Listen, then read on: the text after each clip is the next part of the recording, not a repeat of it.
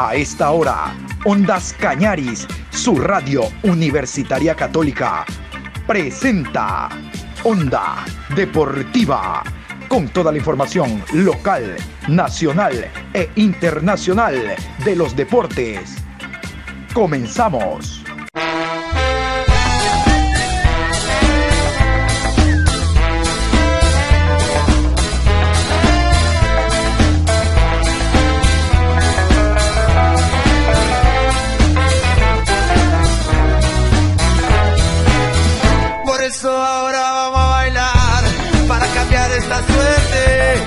Sabemos gambetear para ausentar la muerte. Vamos a bailar para cambiar esta suerte. Si sabemos gambetear para ausentar la muerte.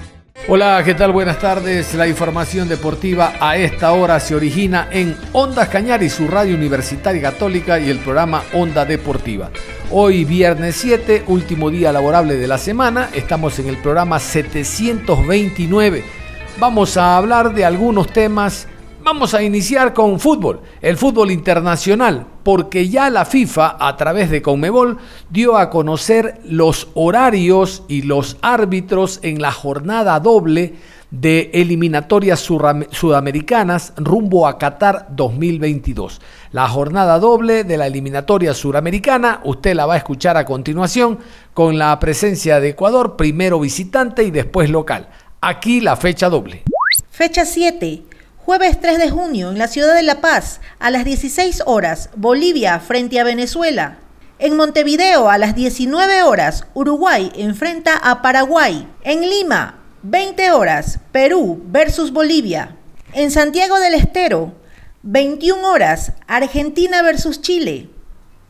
En Porto Alegre, 21 horas 30, 19 horas 30 de Ecuador, Brasil enfrenta a Ecuador. Fecha 8, martes 8 de junio, en Quito, 16 horas, Ecuador versus Perú.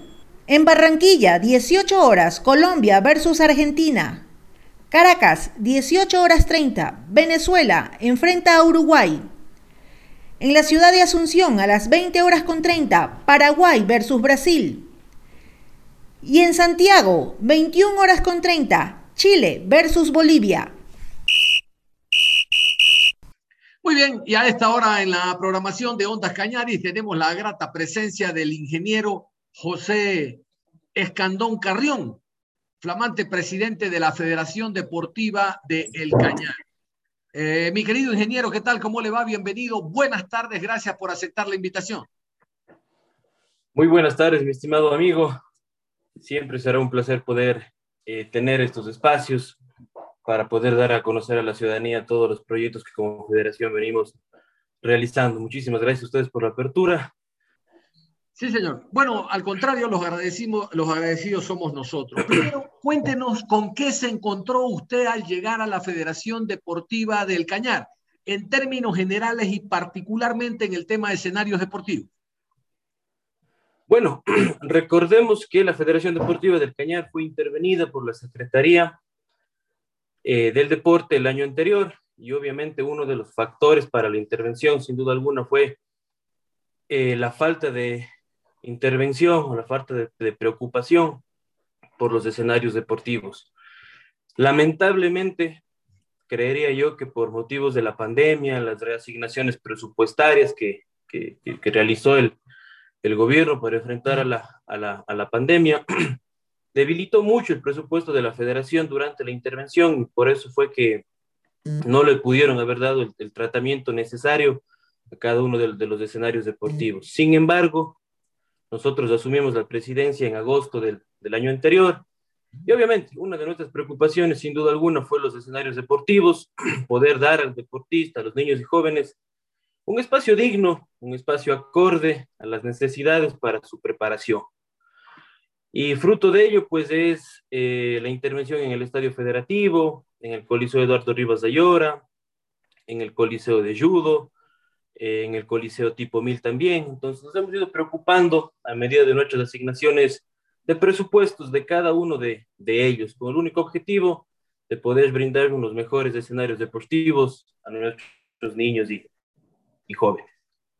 A ver, yo por el trajinar en esta profesión la tengo clara, pero sería importante usted, ingeniero, más allá de ser presidente de la Federación Deportiva, como ex deportista en la disciplina de judo, que nos comente cuán importante es que una persona que ha practicado un deporte, cualquiera que sea, llegue a cargos tan importantes, porque sabe la prioridad que tiene el atleta, el deportista en la preparación, y por ende el trato va a ser diferente, ingeniero.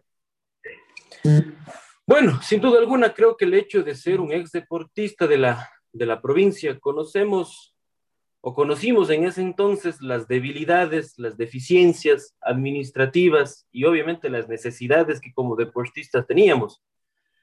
Y es lamentable decirlo que hasta agosto, pues, las necesidades han seguido siendo las mismas, sin duda alguna, la falta de presupuesto para unos uniformes, por ejemplo, para que un deportista pueda asistir con el aval de la institución a campeonatos nacionales e internacionales, movilizaciones, gastos para estadía y alimentación, infraestructura también. Entonces, todos estos parámetros, cuando yo fui deportista, sentíamos la necesidad y la falencia en todos estos campos. El momento que nosotros llegamos ya a ocupar un cargo administrativo, pues sin duda alguna nuestra prioridad era disminuir en mayor cantidad estas deficiencias. Tanto así que en el mes de noviembre tuvimos ya nuestros atletas con el nuevo uniforme de la Federación Deportiva. Nos hemos estado preocupando por el tema de infraestructuras. Y a medida de que las federaciones nacionales, en coordinación con cada COE cantonal y nacional, haya permitido ir realizando eventos, sin duda alguna hemos aportado con todo el contingente para que la mayor cantidad de nuestros deportistas puedan acudir, pese a estar en pandemia, a la mayor cantidad de eventos.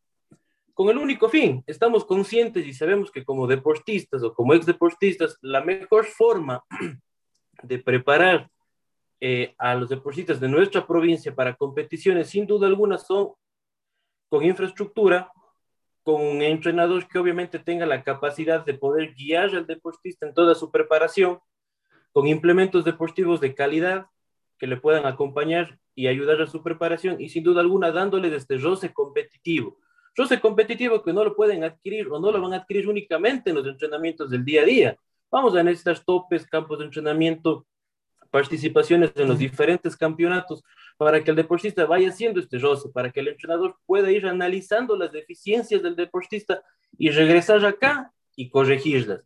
Como federación, con cada uno de los proyectos que tenemos, nos hemos basado en que el deportista necesita una preparación integral.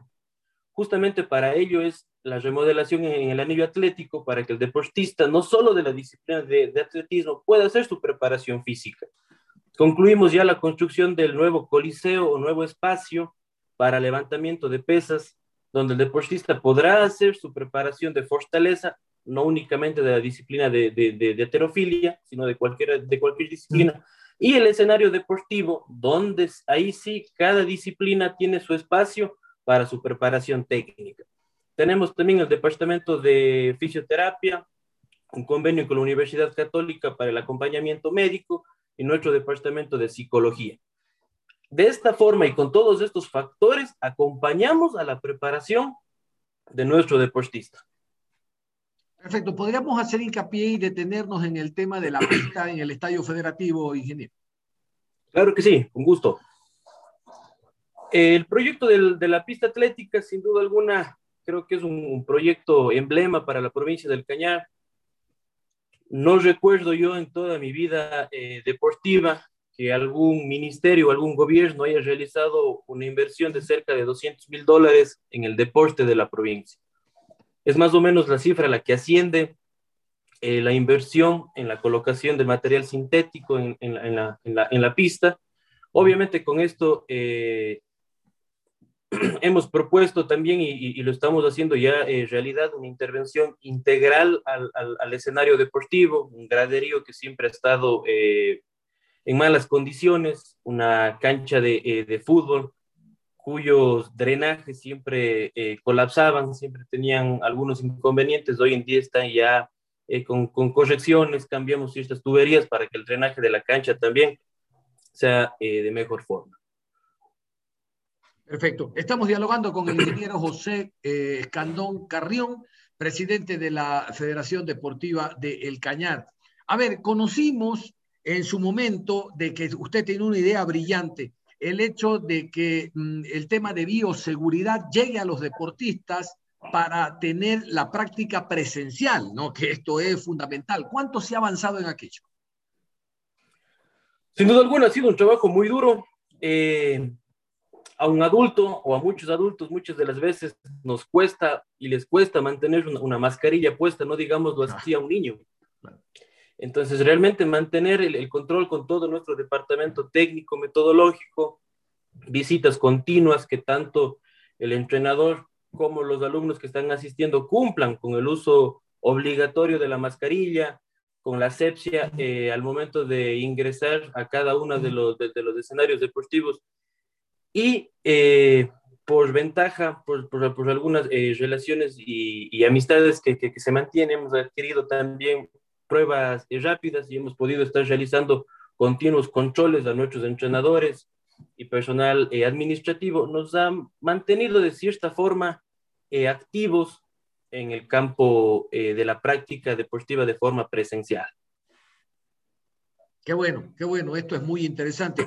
Oiga, le cuento que hace 2 años, por ejemplo, y yo fui un crítico frontal, no hablo ahora porque no está, el presidente anterior de la Federación Deportiva del Cañar, por ejemplo, hubo una delegación de tenis de mesa que fue a participar a la provincia del Guayas, concretamente a Guayaquil, mi ciudad.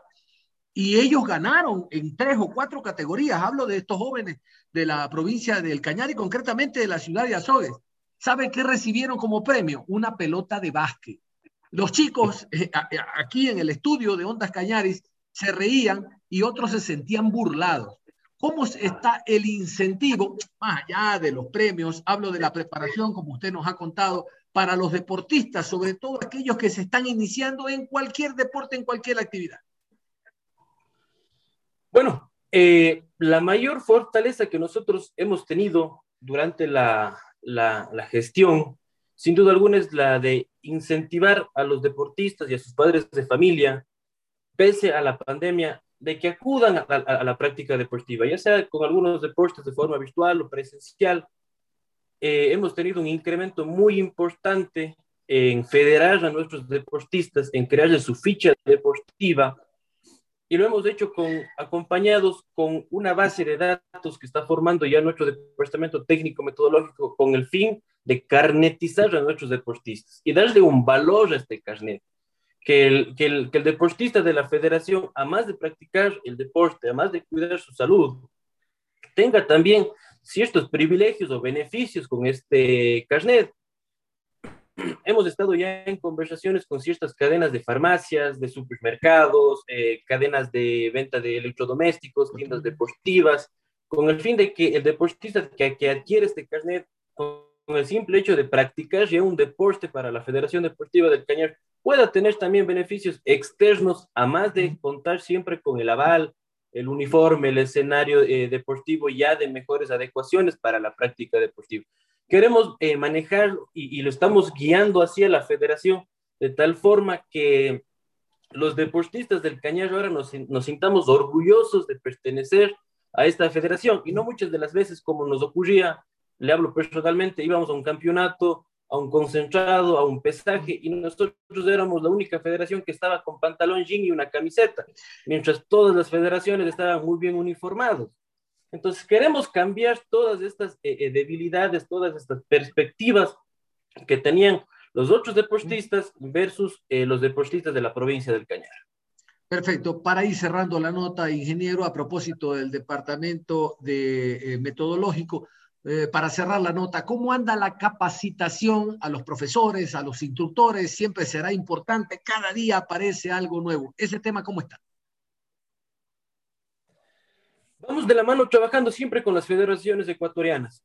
Sobre todo en los deportes de combate, siempre hay nuevas reglas internacionales, y recordemos que estamos en año olímpico y nuestros entrenadores tienen que estar siempre implementando ya el nuevo reglamento. Entonces, ahí estamos trabajando en la parte deportiva, siempre con las federaciones nacionales, para que vayan capacitando a nuestros entrenadores y podamos tener ya los nuevos reglamentos aplicados desde el entrenamiento, y para que nuestros deportistas se vayan ya asimilando las nuevas reglas, las nuevas posturas, cuándo es una falta, qué movimientos sí están permitidos. En cuanto a la parte de capacitación, por ejemplo, para el manejo de fichas, cualquier otro programa, estamos trabajando en un convenio con la Cámara de Comercio y de Azogues para que nos ayuden también con capacitaciones con programas como Excel, manejo de una página web, lo vamos a hacer también próximamente con la Universidad Católica. Entonces realmente hemos estado trabajando en algunos proyectos muy innovadores. Queremos dejar una federación totalmente saneada, con otras miras, con otros aires, no solo en la parte deportiva, sino también administrativa. Perfecto, ingeniero José Carrión, José Escandón, estamos agradeciéndole el tiempo que ha tenido para los oyentes de Ondas Cañaris y particularmente esta programación Onda Deportiva. Esta es la primera de muchas entrevistas, estoy seguro. Nuestro programa está a la orden, programa deportivo estrictamente para cuando guste. Ya vamos a cruzar correo y demás para, a través de boletines, incentivar y motivar no solo a los deportistas, sino a través de ellos, que los padres, que son los guías en el hogar, se conecten y estén al tanto de lo que hacen sus deportistas. ¿Por qué no el día de mañana, en determinada disciplina, tener aquí en la programación a profesores, a atletas, para conversar? Porque la entrevista, para conocer lo que ellos hacen, evidentemente también forma una motivación extra en la preparación que tiene el atleta. Mi querido presidente, muchísimas gracias y veremos usted en la parte final. Muchísimas gracias, siempre igual con las puertas abiertas. Creo que es una responsabilidad y una obligación de toda persona que está al frente de una institución pública tener siempre la carta abierta para comentar, conversar de todos los proyectos y trabajos que venimos haciendo. Muchísimas gracias a todos los radioescuchas que nos han acompañado. Hasta una próxima ocasión. Muy amable. Muchísimas gracias. Era el ingeniero José Escandón Carrión, presidente de la Federación Deportiva del Cañar. Continuamos. Vamos a continuación a hablar de la disciplina de levantamiento de pesas. Los Juegos Olímpicos están muy cerca y hay que tener mucha atención con esta disciplina, con este deporte, porque ya tenemos prácticamente a dos deportistas clasificadas para los Juegos Olímpicos, Tamara Salazar y Alexandra Escobar. Pero se viene del 10 al 14 de mayo en Cali, Colombia, el último torneo clasificatorio para las Olimpiadas, y existe la posibilidad de ubicar a dos deportistas más para llegar al tope de los 4 permitidos en esta disciplina en los próximos Olimpiadas. Es por eso que días atrás hablamos con el presidente de la Federación Ecuatoriana del Levantamiento de Pesas, hablamos del abogado Luis Zambrano. Él, con toda su experiencia, nos va a contar sobre la preparación que están teniendo nuestros deportistas, las dos clasificadas para los Juegos Olímpicos en este torneo de Cali, Colombia, las otras dos deportistas que van a participar en este torneo para ganar un cupo para los Juegos Olímpicos, y en general de cómo se encuentra el nivel actualmente de los deportistas que practican este duro deporte, el levantamiento de pesas. El abogado Luis Zambrano. Nuestros deportistas están en la última fase, en la fase final, después de ese largo proceso de clasificación a Juegos Olímpicos. Tenemos a puertas, a partir del día 10, el último evento clasificatorio a Juegos Olímpicos, el Campeonato Sudamericano, que se realizará en la ciudad de Cali, Colombia. Para allá ya se trasladaron todos nuestros deportistas. Un grupo está en Cali, otro grupo está en Aruba, cumpliendo los últimos días, estos últimos 8 días de preparación previa a esta importante competencia, la última del proceso de clasificación a Juegos Olímpicos. Las deportistas que están inmersas en este proceso, pues tienen vivas, están intactas las posibilidades de clasificar a Juegos Olímpicos. Al momento existen 2 deportistas que ya tienen asegurados, si podríamos decirlo, su pasaporte para los Juegos Olímpicos de Tokio. Hasta el momento están dentro del ranking de las 8 primeras que es la regla que clasifica a los deportistas a Juegos Olímpicos. En el ranking de las 8 primeras, en la 4ª ubicación, Tamara Salazar, ella es oriunda de la provincia de Carchi, en la división de los 87 kilogramos. Y también tenemos a María Alexandra Escobar, es de la provincia de Esmeralda. Ella compite o está en pos de clasificar en la división de los 59 y está en la 7ª ubicación. Es decir, que estamos dentro del ranking que clasifica directamente a Juegos Olímpicos a nuestras deportistas. Tenemos 3 más, una de ellas Nexidájome, en la división de los 76 kilos de la provincia de Pichincha ahora. Está a puertas también de poder obtener esta clasificación, no por el ranking, y está ubicada en el puesto 19, pero posiblemente llegue a Juegos Olímpicos como la mejor de América. La clasificación se da entre que los atletas que se ubiquen entre los 8 primeros del mundo en el ranking de su división tendrán acceso directo para los Juegos Olímpicos. Y 5 deportistas más, 1 por continente, América, Europa, Oceanía, Asia y África, como los 5 mejores de esa división, entrarán también a los Juegos Olímpicos, y 1 por wildcard. Es decir, cada división tendrá 14 deportistas. Y las otras 2 deportistas que están con grandes posibilidades se llaman Angie Palacio, de Pichincha, que tiene un poquito...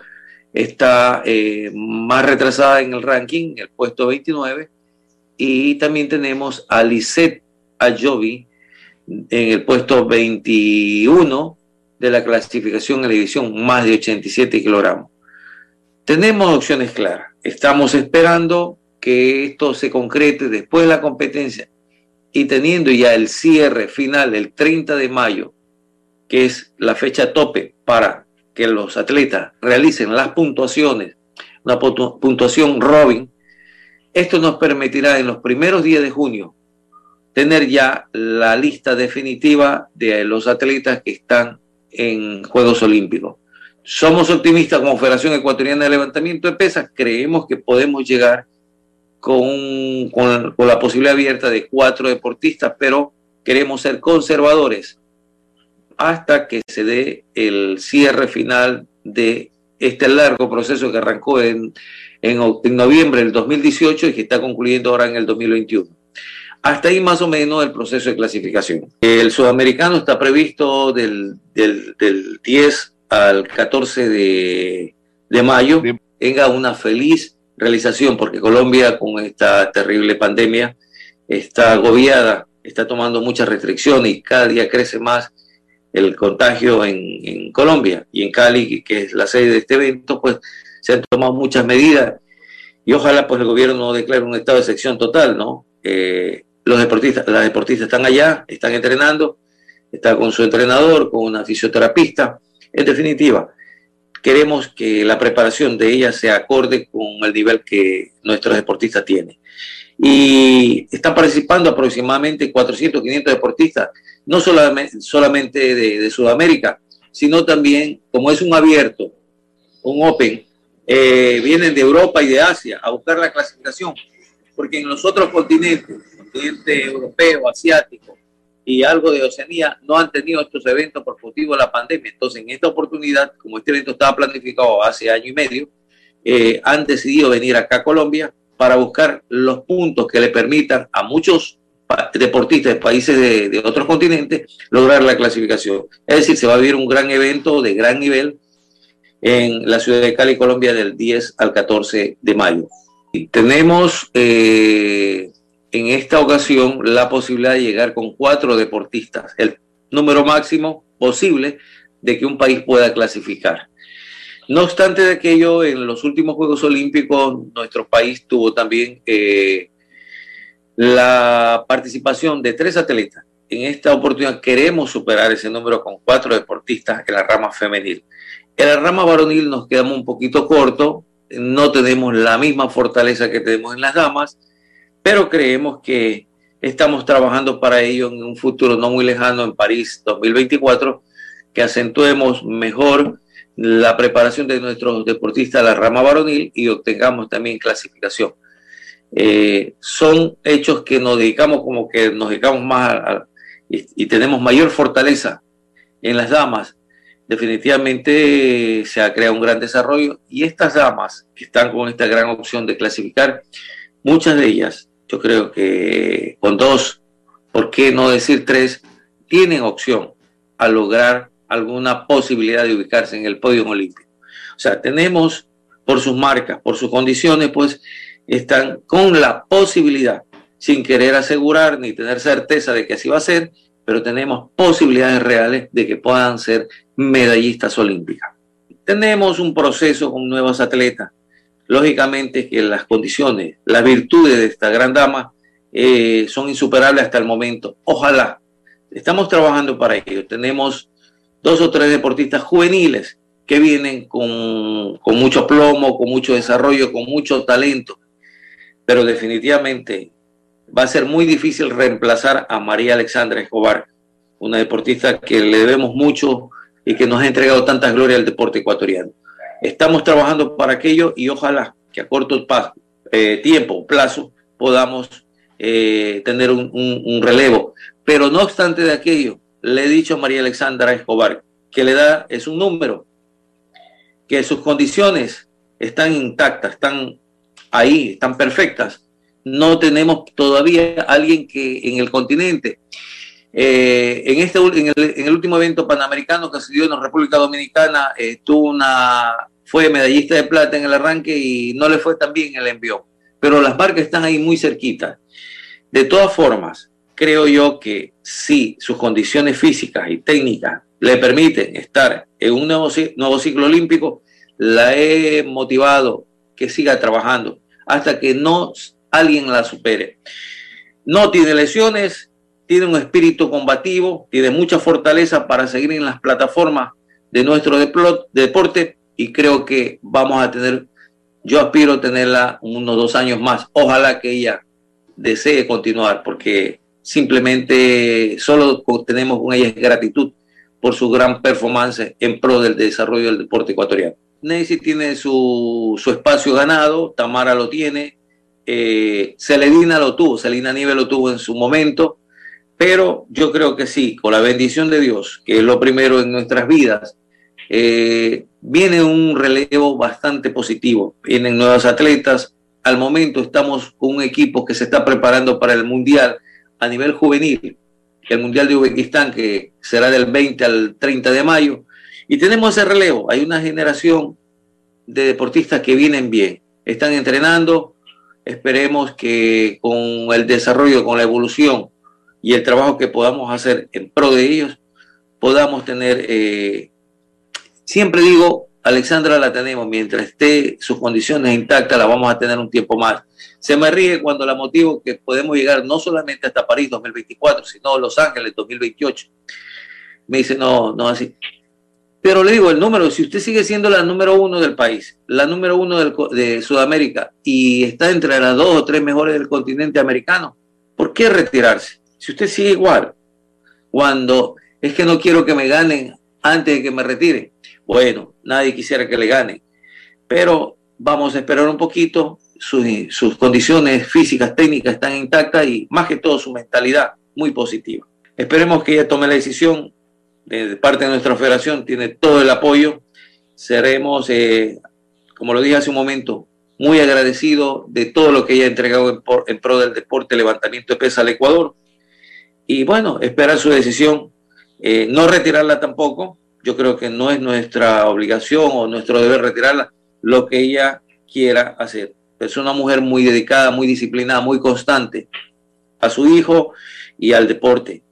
Ella ama y está apasionada con el levantamiento de pesas. Entonces tendremos que esperar su decisión final. Los deportistas no están exentos del tema COVID-19 y de esta pandemia que estamos viviendo, y es por eso que la inquietud va en torno al tema vacunación, cómo está programado a nivel de Comité Olímpico Ecuatoriano, Comité Olímpico Internacional, por los atletas clasificados a las próximas Olimpiadas, el tema vacunación.